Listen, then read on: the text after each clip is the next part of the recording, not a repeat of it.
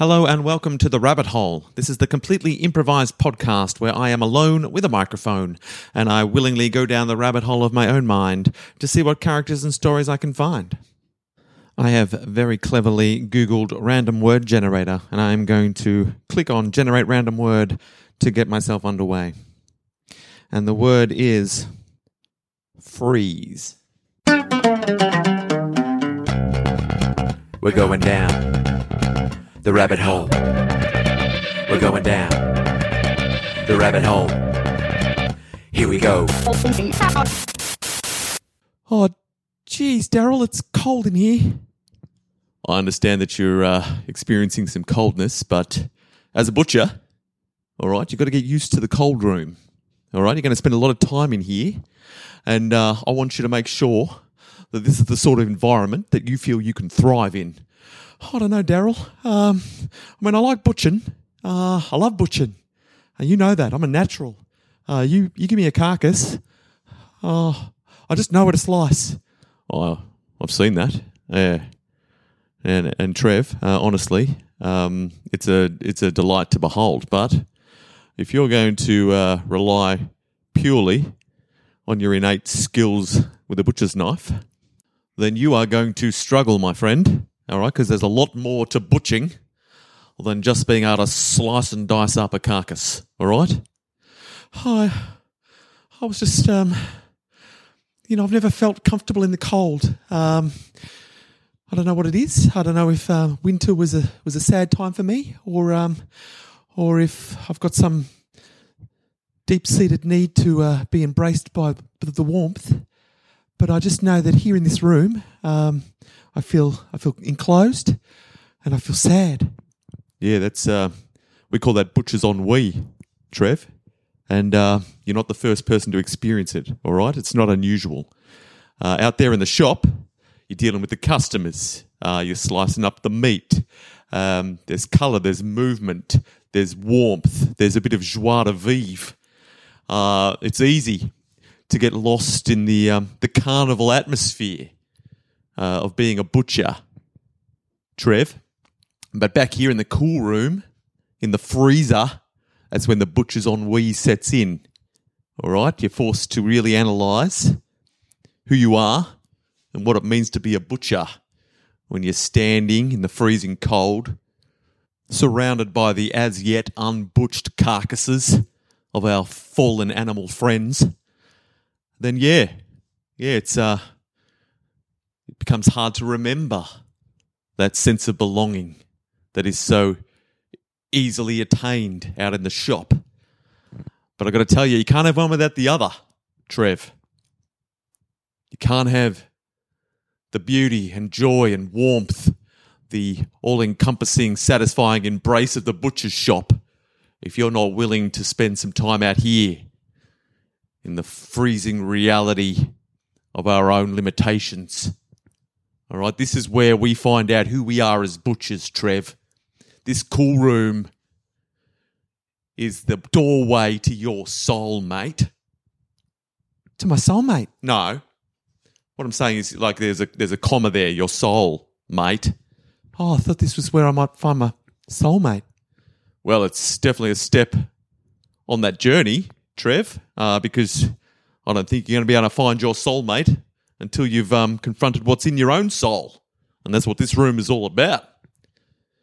Yeah, I guess I have um I have left some things some issues internalized, uh, stowed away in the dark recesses of the unacknowledged corners of my soul. Um, and I can almost feel them starting to sprout into recognition here in the in the sub-zero temperatures with the eyeless carcasses seeming to stare at me. It's amazing how they do seem to uh, develop the ability to stare right through you, don't they, these carcasses? I mean, out there in the shop, when you got that cleaver in hand, I mean, we dominate this meat, Trev. We dominate it. But here, the tables have turned. Here in the cool room, the carcass is king. All right? Our status has flipped. as quickly as the temperature. That's what happens when you cross the threshold. The status flips out there. We've got the cleavers, we've got the knife, we've got the carnival atmosphere, and we're slicing and dicing, and we rule. But as soon as we cross the threshold from warmth to cold, the carcass sees all. Rabbit hole. Ah, look, my child. A fresh carcass for us to feast upon. We are indeed blessed to have such bounty present itself to us for the feasting. Oh, there is so much food, Mamma. So much food for us to feast upon. I feel we are the luckiest vultures that ever did vulture. Yes, Tarquin. Here is enough food for us to make our bellies plump. But we must also be careful, Mamma, that we do not fill our bellies so full that we are unable to fly. Oh, for remember, danger is ever present, Mamma. Well said, Tarquin. Yes, the power of flight is our number one defense from our enemies. But I've looked around, Tarquin. I've used my very, very, very good eyesight, and I see no danger.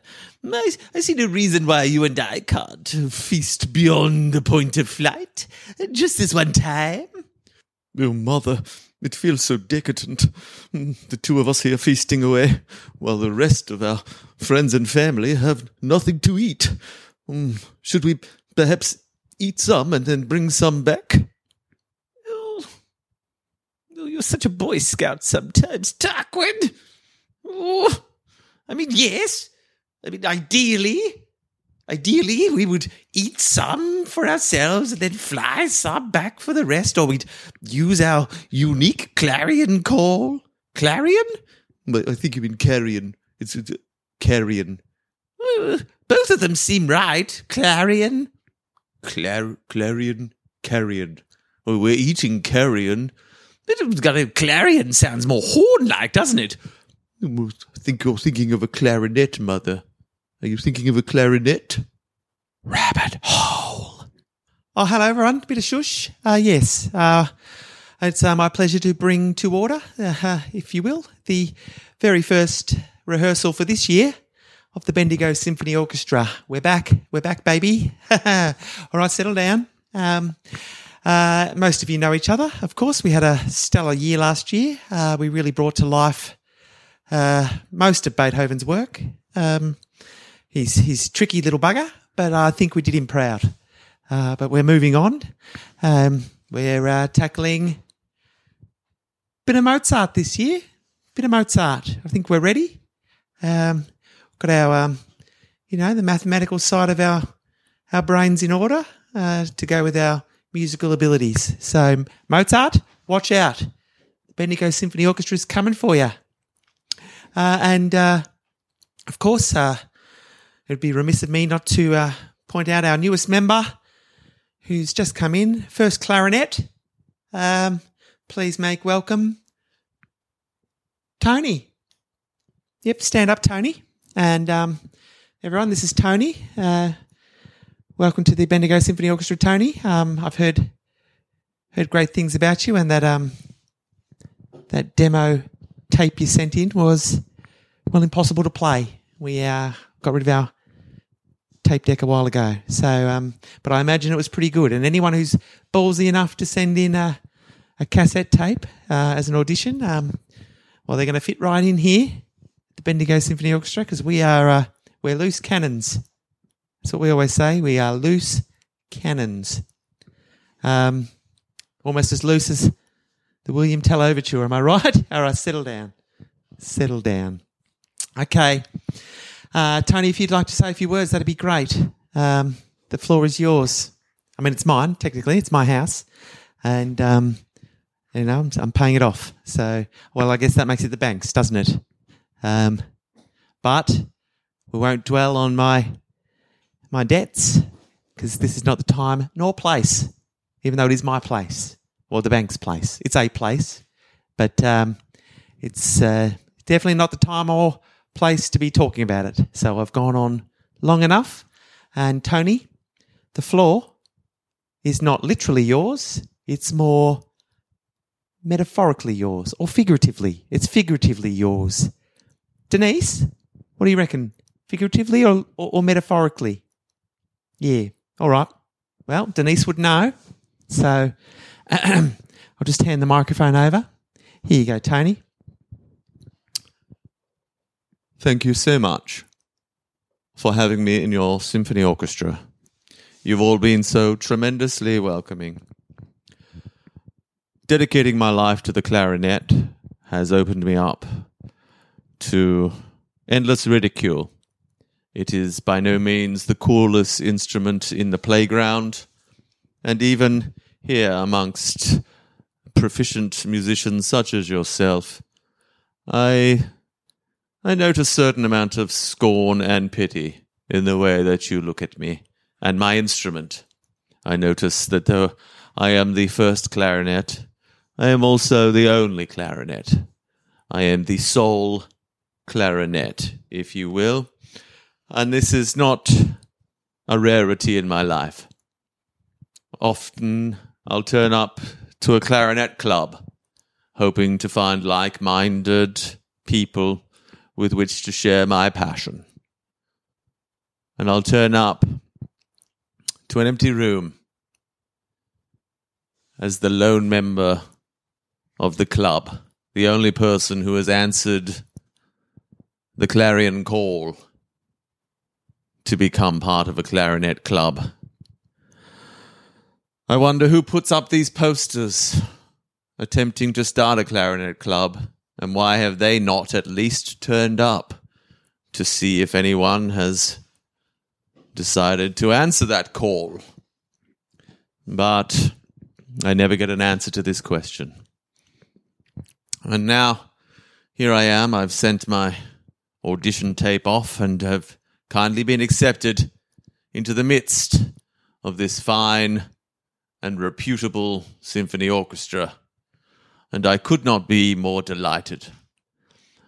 For though you look at me with the suspicion of an outsider, I like to imagine that once I have used my clarinet to enhance the power of this orchestra, that soon enough we will be comrades in music.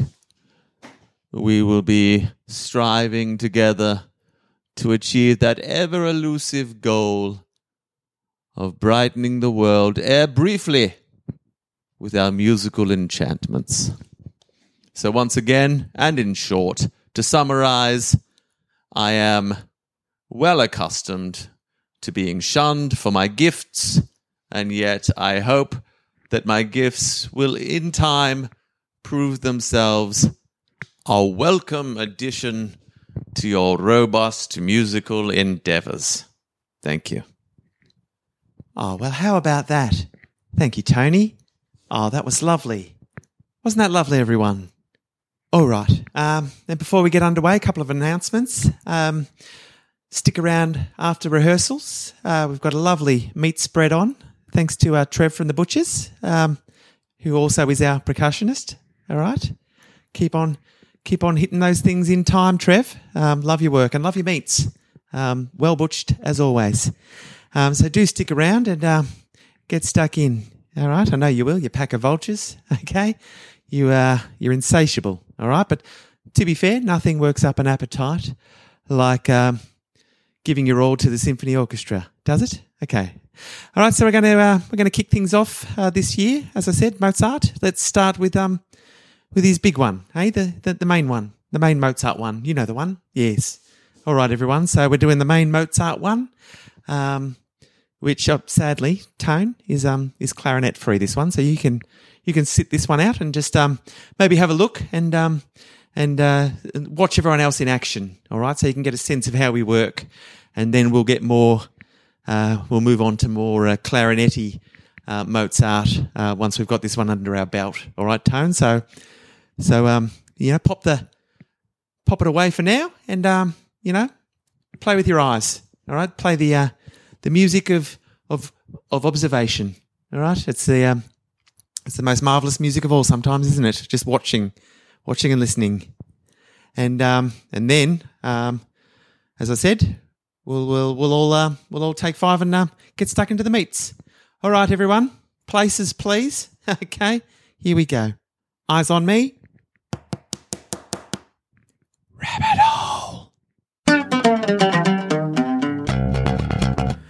was the rabbit hole. We went down the rabbit hole. See you soon.